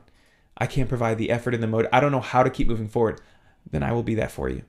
But there's only there's only a part that you can play. And there's only a part that I can play. But together we will get from point A over the bridge to point B. And it's just about moving forward. In the morning, there are days where I literally say, Michael, what can you what can you do? So what I would say there, there's a there's a mindset in a, a podcast, if you will, on our business that we call it's called I can do that. And it's and, it, and it's one of our influential leaders talking about we're always focused on what we can't do. What can you do? Yeah. And so I wake up in the morning and I go, Michael, what can you do? I can sit up. Okay, so sit up. Okay. Michael, what else can you do? I can probably breathe a little deeper. Okay. So breathe a little deeper. Okay, what else can you do? Can you can you think you think you could just like maybe squeegee yourself a couple inches to the end of the bed? Yeah, let's do that. And it may take me 20 minutes to get up out of bed, but I did it. Yeah. I crossed the finish line. And it is better to take an hour to get out of bed and have the other 16 in your day than to just say, I'm screw it. Like it, moving forward is, like, it's not possible. But, it, but it's a mindset. Yeah. So that the difference, so when I remember when I was going through all my craziness, sometimes that peace wasn't there. and I tried to get it and it was tough. And it's a journey to find. But it's about moving forward and understanding that if I can get a little bit closer to that peace, if I can get a little closer to that growth, I can get closer to that finish line, eventually I'll get there. But if you just stop, but it has to be a choice. It's not an, you're not, I, from my experience, there are going to be less times than more that you're going to feel like doing it. And I remember I, I, I was coming through my treatment and I asked to my mom, because she was with me through a lot of that. I said, like, mom, I don't remember exactly how the conversation went, but it's like, what, what made me different So, because I, I had people in treatment that looked way better than I did, and they committed suicide after they left. Mm. And I've had people that I was through the process with and are still relapsing right now. Like when I went to the rehab facility, like there's a guy who texts me all the time, and I love him, and he's awesome, and he's always reaching out to me. And he was actually a guy that we had a very bad start to the relationship in rehab, and uh, he texts me all the time, what's going on, good or bad, whatever. And I just love that he reaches out, but he's still struggling, and I and I and I and I feel for him, you know. But I love it. He never gives up. Yeah. And so, but there are people out there that go through all this, and they don't. I am proud. So I think, and if anyone has the statistical numbers, and I'm wrong, please forgive me. But I think I googled it one time. About two percent, statistically speaking, I think, of the world have dissociative identity. So I'm in a very low percentage. And a lot of those people, again, forgive me if I'm correct, they don't it's really hard to live and some don't make it and some lose their life or some are just absolute like every day is is is his hell. And i don't I'm not trying to curse that but i'm just saying like it's it, it is the epitome some as mm-hmm. much as in their mind. I said well i was like what made me different?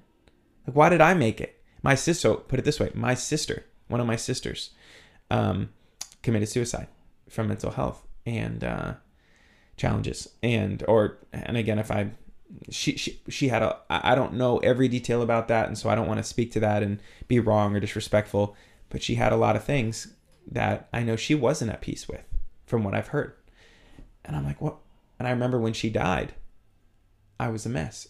And I remember talking about being broken and so being able to help people. And God said you're going to change the world someday. Remember? Remember he said mm-hmm. that and I remember I it was I was I found out during the week was a Thursday. My sister committed suicide. I had to serve at church that weekend, and I was a leader in the freedom department.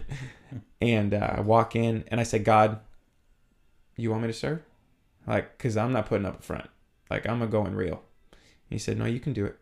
I said, Okay. So I walk in and I was, I just was like, I'm not, not. There's no facade I'm putting on tonight. I I don't I can't just can't.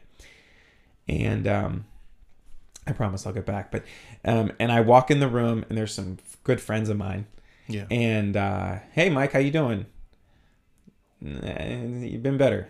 You know, whatever. Like trying to push through but not be fake. Sure. And uh, and I have a conversation with them, and they basically say, hey.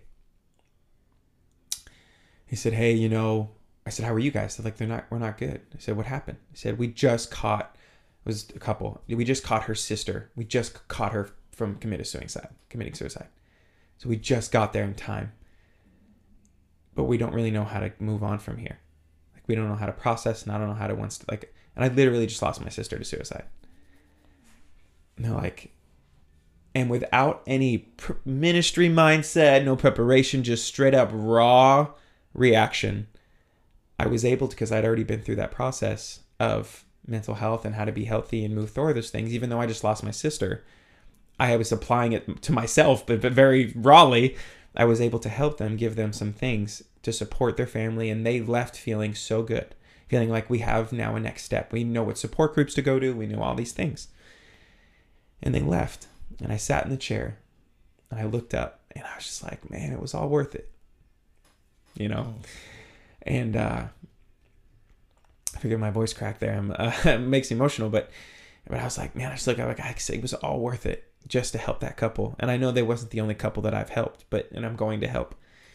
And I was literally able to serve that night with the most authentic smile and joy. Now, yes, did I have hard days after that still? Yes, there were days where I sat in my room or in the house like a zombie, but sure. But but it's amazing how you can still minister in your brokenness. So even when you don't have peace, guys, it doesn't mean that disqualifies you from helping others with theirs or helping them through that. I hadn't worked through my grief yet, but I was able to help some others through theirs. Being I had to remember this that being perfect and being healthy are two different things. You can be healthy and not perfect. You can be broken and still help. God didn't use perfect people in his disciples. He used people that were that were did not have it all together. And for some, were probably doing maybe even doing some things that weren't so good, you know, like or whatever, and or in some industries that were not liked or whatever. Like this is not a cookie cutter thing, and um, and it's just about it's about learning how you move forward. Now I said I would bring you back, and I forgot where I was, but um, you were asking your mom what made you oh, different. Thank you. Good memory. Yeah, because yeah, that's the important part. Thank like you. I was like, trap. I was like, golly, I normally remember and bring it back. I did not this time. Uh, but uh, so I asked her so okay so how did i become this person to help that couple how did i do like what made me different than my sister and all these people and i said mom i, I don't see it necessarily do you see it and she goes yeah i see it and i just said what is it she goes you had a desire and a choice to be better you desired to be better people can't put that desire in someone else they can't put they can't make them choose themselves in other words you chose to fight you chose to do whatever it took to be better. You chose that. It, you had, and it's, that's to put down other people like, hey, you're not strong enough. No, I, I hope no one's hearing that. I, I, am not here to speak into that. I'm not hear hear the words that I'm saying. Not that not that I'm not saying. She just said, you wanted it and you chose it. Therefore, you got it and you didn't give up, and so you you obtained it. Hmm. He goes, "That's what I've seen." Because she went through a lot of support groups. She heard from a lot of people that were she. She didn't just experience me. She she went through her own, you know, parent of a child going through craziness groups, and she had her own hospitalizations, and she wouldn't mind me sharing this. And so and so she saw a lot of fan. She saw a lot of people, go, not just her own son, but other people going through this. And she's just like, it's because you chose it. Like you wanted to be better, and you did what was meant. And so there are three things. If I can three things that I've held on to of how to move forward, of how to, if you want that peace and you're just like, man, I don't have it yet. And how, okay, Mike, how did you get to where you were and to the point now where you have it? So occasionally you fight for it. You, you can still process on a day. You can help other people. Like, how can I get to that? Man, it was three things that I, it was a mindset that I had from that moment on, that moment of, remember, I had in my room, I had my decision, three options. Mm-hmm there was three things that I chose to do every day, and every day they looked differently and how they happened. But it was with those three things, and those three things still today get me through my hard moments. And it was every day, and they're very simple. Every day I said, God, I'm going to show up. Today, as I show up, I'm going to do whatever it takes, and God, whatever it takes, I'm not going to give up. And so I chose to do those three things. Some days showing up meant getting out of bed, it meant taking a shower and eating. Some days it was you know, maybe read my Bible. And that was a good day. I got up and I decided to show up to today, and that was whatever I could do. But I did whatever it took, and I chose that. You know what? Yeah, I had my downfalls. I had my moments of of brokenness, of sin, uh, all the time. But I chose that I wasn't going to give up. And for example, remember I told you I was in that counselor, and he's like, "I want to send you to this," and I'm like, "Bro, yeah, like I'm done. Like I, I am I am therapied out. Like I can't do anymore. And I and I said no at first in in that counseling session. And I was like, nope, sorry. Try find something else. And I heard my own voice because I'd already been applying this every day. And so know that these things aren't just to be applied in the darkest moments. Because if you just applied in the darkest moments, you're not gonna you may not remember them um, when it comes to that moment when you need it most. You need to apply. It's like it's like a muscle. I don't just work my muscles when I need them most. I work them every day because then when I need them most, they're going to treat me well. Right. And so I had that mindset every day. And so when I was in that counseling session, I heard my own voice Michael, you said you were going to do whatever it took. Mm. And in my mind, I'm going, you son of a biscuit. you know, like, oh, come on, man. And so I said, all right, I'll go. And it ended up being one of the last things that I had to do. Man. And so it wasn't that I was perfect. I didn't have, I'm not, the people I think that make it versus the people that don't. Again, I, I, I don't want any, it's so hard. That's a hard line to talk to because I know some people are hurting and they're going to wonder, did these, did they not have it? Did, did they were ever set up for success? Are you saying that they're weaker? And I, and I don't want to go that down that route because that's not what I'm trying to get at. What I'm trying to say is, what I am trying to say is that we have a choice. And if and if you think you don't, I'm sorry. This is what I will say boldly. You are believing a lie. I you do have the power to choose. Now, how your choice may look different than mine, and it may look different. Maybe one day for you it's crawling, and for me it's walking. One day I'm crawling and you're walking. Whatever the case may be, but everybody has a choice to show up to the day. Number one, mm-hmm. everybody has a choice to do whatever it takes. I, for me, that meant going through hospitalizations and trying more medications and tr- diagnoses and being poked and prodded and rejected and you know divorced and all these things. You know reject it's, for me that was but i'm going to keep showing up and i'm going to keep doing whatever it takes. And it's not just doing whatever it takes. So i can say okay okay jeff i'll go i'll go do the thing right? I said i'd do whatever it takes but then i stop short. I i, I don't complete the program. Mm-hmm. Well that's that's that's giving up Mm-hmm. and i made a decision that i wasn't going to give up. See it's not about always being first or, or or crossing the finish line with this gumption. It's some days i'm not gonna lie sometimes it's just just cross the finish line man. Don't worry about what how messy it is. Don't matter what what the other what the guy next to you's doing. Just you cross the finish line. You show up to every day and you define what showing up looks like today or tomorrow or this month or this week or this year. You show you define what it means to do whatever it takes. You define what it means to not give up. I had to define that for myself. I had to just say okay michael this is what this means today. This is what this means in this scenario in this season in this relationship. What does that mean? Because you can't just say i'll do it and then you know not have any proactiveness to it. There has to be a form of intentionality. But that's what a choice is so we talked about earlier why is there not peace in the world? Well if you're and we talked about you're being led by the wrong thing. Mm-hmm. If you're led by your choices rather than your natural tendencies and emotions you're going to have a greater result that you desire rather than the one that is produced for you. Mm. And so you have so another way to put it is pastor keith likes to say are you living by design or default? Right? Yeah. and so living by design takes a choice because you have to do something even when that's not your default. Default is whatever happens today happens. And if I get mad at someone and snap, you know, that's. And, Sorry for them. yeah, like, and it's Yeah. okay to say, "Hey, I did it, but I was trying really hard and it happened anyways, and I needed." That's not what that's that's Right, design. You just are human. But to say, "Hey, if it happens and I'm not going to fight it because it's just natural," I, to me, that's not making a choice. Or you're making a choice to do something. You're making a choice to to live in a way that's not going to produce the life that you most likely want, or at least the best life. I think we're, to be honest, I think we're always making choices. The question is, do you realize which choices you're actually making subconsciously and mm-hmm. which ones? So I heard this in treatment often. You and the only way to change your subconscious is to make conscious choices. So you consciously choose to do things that changes your subconscious. Thinking about it on the drive this morning, actually, to get here. Well, I think it, back to your point where you were saying, you know, that you heard your own voice in your head go, "Hey, man, you said you were going to do it every whatever it took." Yeah. And so by making that conscious choice every time, that changed your subconscious Mm-hmm. to go like, "Hey, you remember you said this?" And you're Yeah. like, "Oh, you mofo. Why? Why do you got to tell me this now?" Yeah, right. and I think that's exactly right because if you have the right things in the right places at the right times, they will come up, and and they will help you.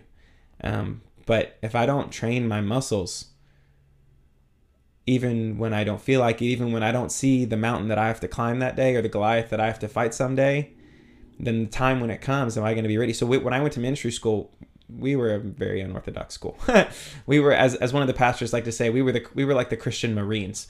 Uh, we were we would just do crazy things, physically, mentally, emotionally, spiritually, everything. Everything. It wasn't just studying. We we practiced what we chose to study, and that meant in every realm.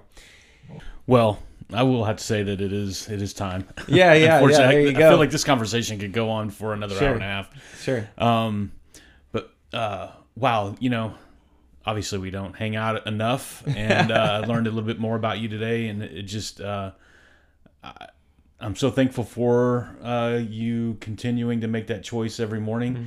because if you didn't, you wouldn't have changed my life. So uh, I'm very thankful for that. Yeah. Um, yeah, man, I, Uh, nah, this is last night. Isaiah woke up four times, and this morning before I left, Shannon said she was like, "I feel like this is going to be an amazing podcast this morning." Mm. She said it. Wow, she said it herself. She's like, "I feel like this is going to be an amazing episode." Oh wow. And. I, I gotta when I go back, I'm gonna be like, "Babe, you." like, I'm blown away. Like this is Well, good, this I'm glad. because I, I think, like you said, This was helpful. For there's like so many things.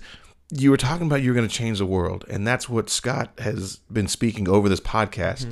every single time. And I think by doing this and actually, and also to your your testimony that you have, Mm-hmm. I know this is going to help people. I know this is going to help somebody that's out there that's like, well, how do I continue on? How do I continue on? I don't have any tools, and I mean that's it's a simple tool that you what you've given, Right.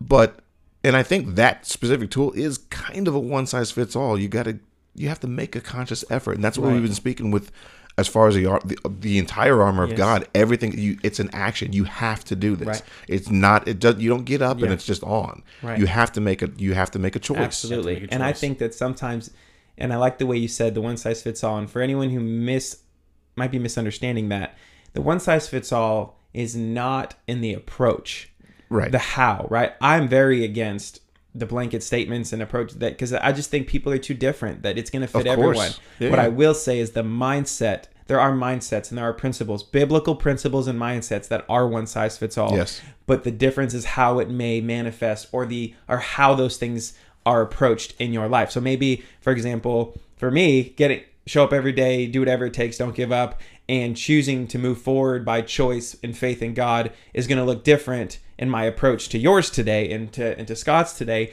but that doesn't we're still the, the principle and the mindset is the same Still have yeah. to do it. Oh yeah. yeah, and so I think that's important for everyone to realize. What we're not saying is, hey, like like you see in the infomercial, right here, do this for three weeks and you have six pack abs. Right. I'm not saying that. um, what I am saying is, hey, the principle is your body has muscles, you have abs.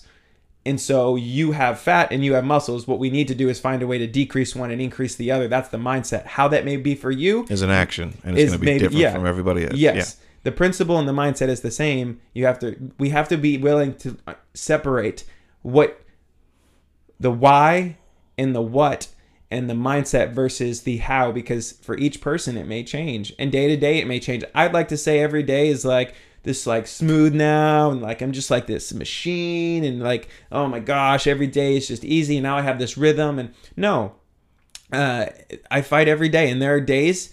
Uh, I had one last week where I just was like, it took me about eight hours of my day to wake up. Like I don't mean physically, like wake up from the fog. I was doing things, Sure. Yeah. but like mentally, I was stressed. I had a bunch of stuff. We had some personal stuff happened. so I was feeling really just like guilty, and it was like really bad. It was just like a bad day, and I was like, I gotta go work out. And it didn't take me until about four in the afternoon to actually like mentally and emotionally wake up. And I'm telling you guys, I just want to encourage you. If I can, if I can say one more thing, is that all right? Man, I think the biggest, the biggest thing that I have always desired, my desire from my story, and that's still being written. It's Sure. it's not over. Um, is I just want every person that could come in the vicinity of my voice to hear that there's hope. So don't stop moving. Do not give up. You may have been tried everything. You've seen a bunch of people. You've you've taken the meds. You've listened to the studies. You've heard the podcasts. You've had the blogs. You've you've tried the applications. You've spent the money. You've gone to the people. You've been hurt. You've been rejected. You've probably maybe even been abused. You, it's gone bad. None of it worked. if if you just heard my story, I know that pain. It took me 20 something years just to find out what the problem was. And now I mm-hmm. go I'm going through another probably X amount of years to fix it. And uh, who knows if we ever will fully. And maybe your journey like, man, it's been 50 years and I haven't figured out the problem. Okay, but but you will. Keep But going. yeah, keep going. But I promise you, like there has to be. You can't just say that it will and not do anything. There has to be a mental. I'm not even talking about your body. I'm talking about your mind. You have to believe that as best as you can, even if there are days where you choose not to. Like there are days where I, I think, man, is God real? Like, is am I? If I messed it up the whole time, like maybe I was wrong. Today's a hard day, and I just want to feel better. And I, you know, like I have those days still, but I I bounce back. And so as as as hard as it is, as long as it takes to bounce back, is whatever you got to do within the scope of the Bible to keep moving forward and believe that I'm telling you, if you've tried it all, it will happen. It will happen, and you will come to a place. Because here's the thing, and and this is where the difference of mindsets and belief system and worldviews. If you choose to believe that God is real, and this is this is where I this was my decision in that moment. I had three options. If you choose to believe that God is real, and you believe that God's word is real, and you believe that it is the source of truth and that it is completely true, well, then He has already said that He has a plan for you that is mm-hmm. to prosper and not to harm you, that He has came to give you life and life abundantly. And in that moment, I did not see that. I was in my worst, darkest moment and seeing that promise going, well, it's not now. But I had to believe, not because I felt it, not because I could see a way out, not because I had someone there coaching me. I just had to say, you know what? If I if I'm gonna believe that, then I have to believe that someday it's gonna happen. And so I'm just gonna keep walking in that direction. And know that again, every day doesn't have to be Superman like success. Just keep moving in the direction of the place you want to go, and eventually you'll get there. If that's running, if that's crawling, if that's one of us pulling you. I have had times where I was being pulled, I was being codependent, and there's a season where we need help. Now, I had to come out of that and not be relying on people anymore, but but just be willing to believe that God can bring you out, wants to bring you out, will you bring you out eventually. And I just believe you will, and you'll have a story that'll change the world. Amen. Um, the greatest time I, and by the way, just in, in case you were wondering about purpose, man, I think the reason that you may be going through whatever you're going through is because your purpose is connected. Because the greatest, one of the best times I ever felt, like, like truly felt like, man, there's a purpose for me in this world. is when I heard Rick Warren say, "Your greatest pain will become your greatest ministry." And here I am now telling you in front of however many listeners you have a story that's ministering to others because of the greatest pain that I've ever felt mm. thus far. Doesn't seem fair sometimes, does it? It it doesn't, but until see see that's the thing though.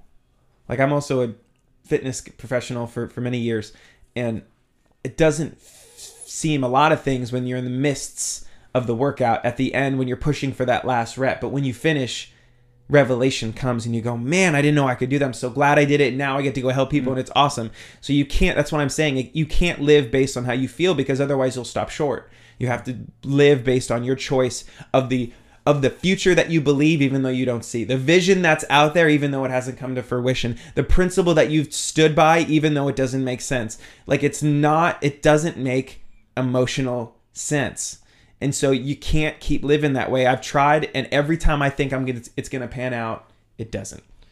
And so every time I think it's gonna work, it it just leaves me in in in more confusion or ruin or dissatisfaction, and that and that includes sin that looks so tempting and appealing.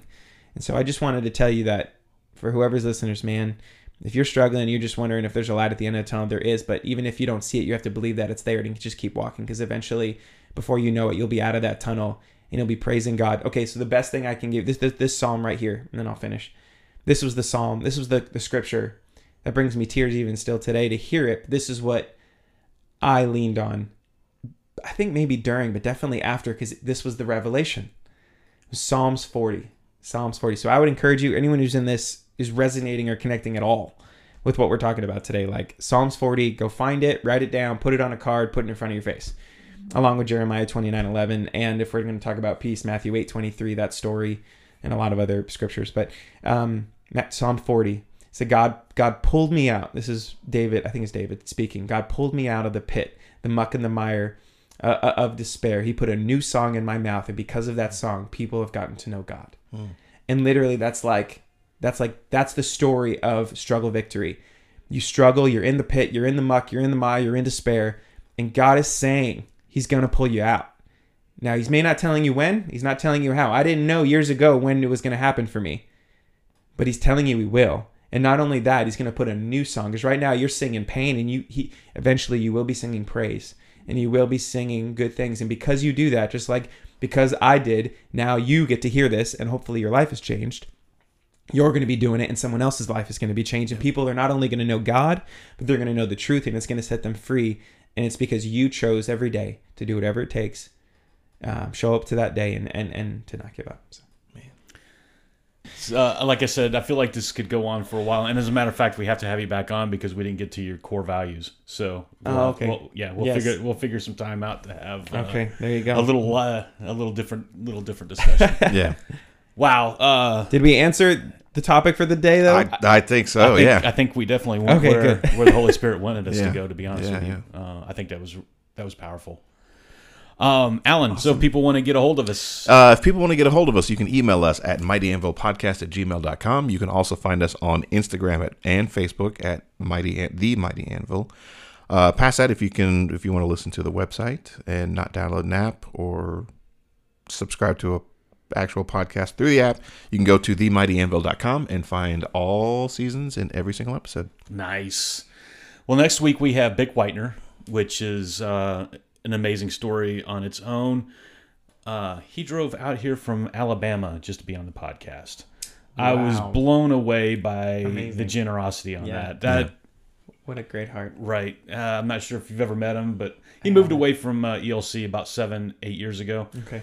But uh, yeah, we have him, and Alan was out having a baby. Well, My wife was having a baby. yeah, your wife was having a baby. Good clarification. Um, so we had uh, Chuck Phelps join us uh, during that conversation. So that'll be next week. Michael, uh, one of the things we like to have done is have our guests pray us out. So Oh, if you yeah. would uh, give us the honor, Absolutely. right on. God, we just we praise you and we thank you for every good thing in our life, and I would say every difficult thing that you've allowed, because I believe that with you allowing those things in our life, there was a good purpose, uh, that there was praise to come, there was revelation, there was growth, and there was a an impact just waiting to happen that would not only bring satisfaction and a life full for us, but also for life change for other people. And so I just thank you so much for the opportunity to share my story today. Thank you to these guys for for having me. It was such a blessing and an honor. I pray we bless them and their podcast and their listeners to continually grow closer to you, to grow closer to the people in their life that you've put in their life, and to be able to live the lives that they were meant to live. God, I pray that for every person who connected with something we spoke to, uh, I spoke about today, God, that they would have uh, a revelation of the decisions that they now believe they can make. That God, they would believe that they have power, that they uh, of Christ, of God in them to make these decisions. That they would not believe that they are powerless. That they they would not believe that there is no hope. That they would not believe that the timing is just never going to happen. That there's just not enough resources, or not enough money, or not enough uh, wisdom, or understanding, or knowledge, or science to help them to live at peace every day, to keep moving forward, to showing up, to doing whatever it takes, to not giving up. Because if they believe those lies, God, that they're going to live a life based on those lies. And that's not how you designed us to live. You designed us to live based on truth. And so I pray in Jesus' name that you would remove those lies in their life, that you would bring truth to their hearts and their minds, which would bring freedom. And they would start every day, every moment, as best as they can. Not perfect, but just doing what they can do to make a decision to do what's needed to be done for as long as it needs to be done, to have the, the mindset that's needed so that they can get through what they're going through uh, and have a breakthrough so that they can uh, live the life they're meant to live and to change the lives around them. Thank you, Lord, for this day. Thank you for the life that we have. In Jesus' name, amen. Amen.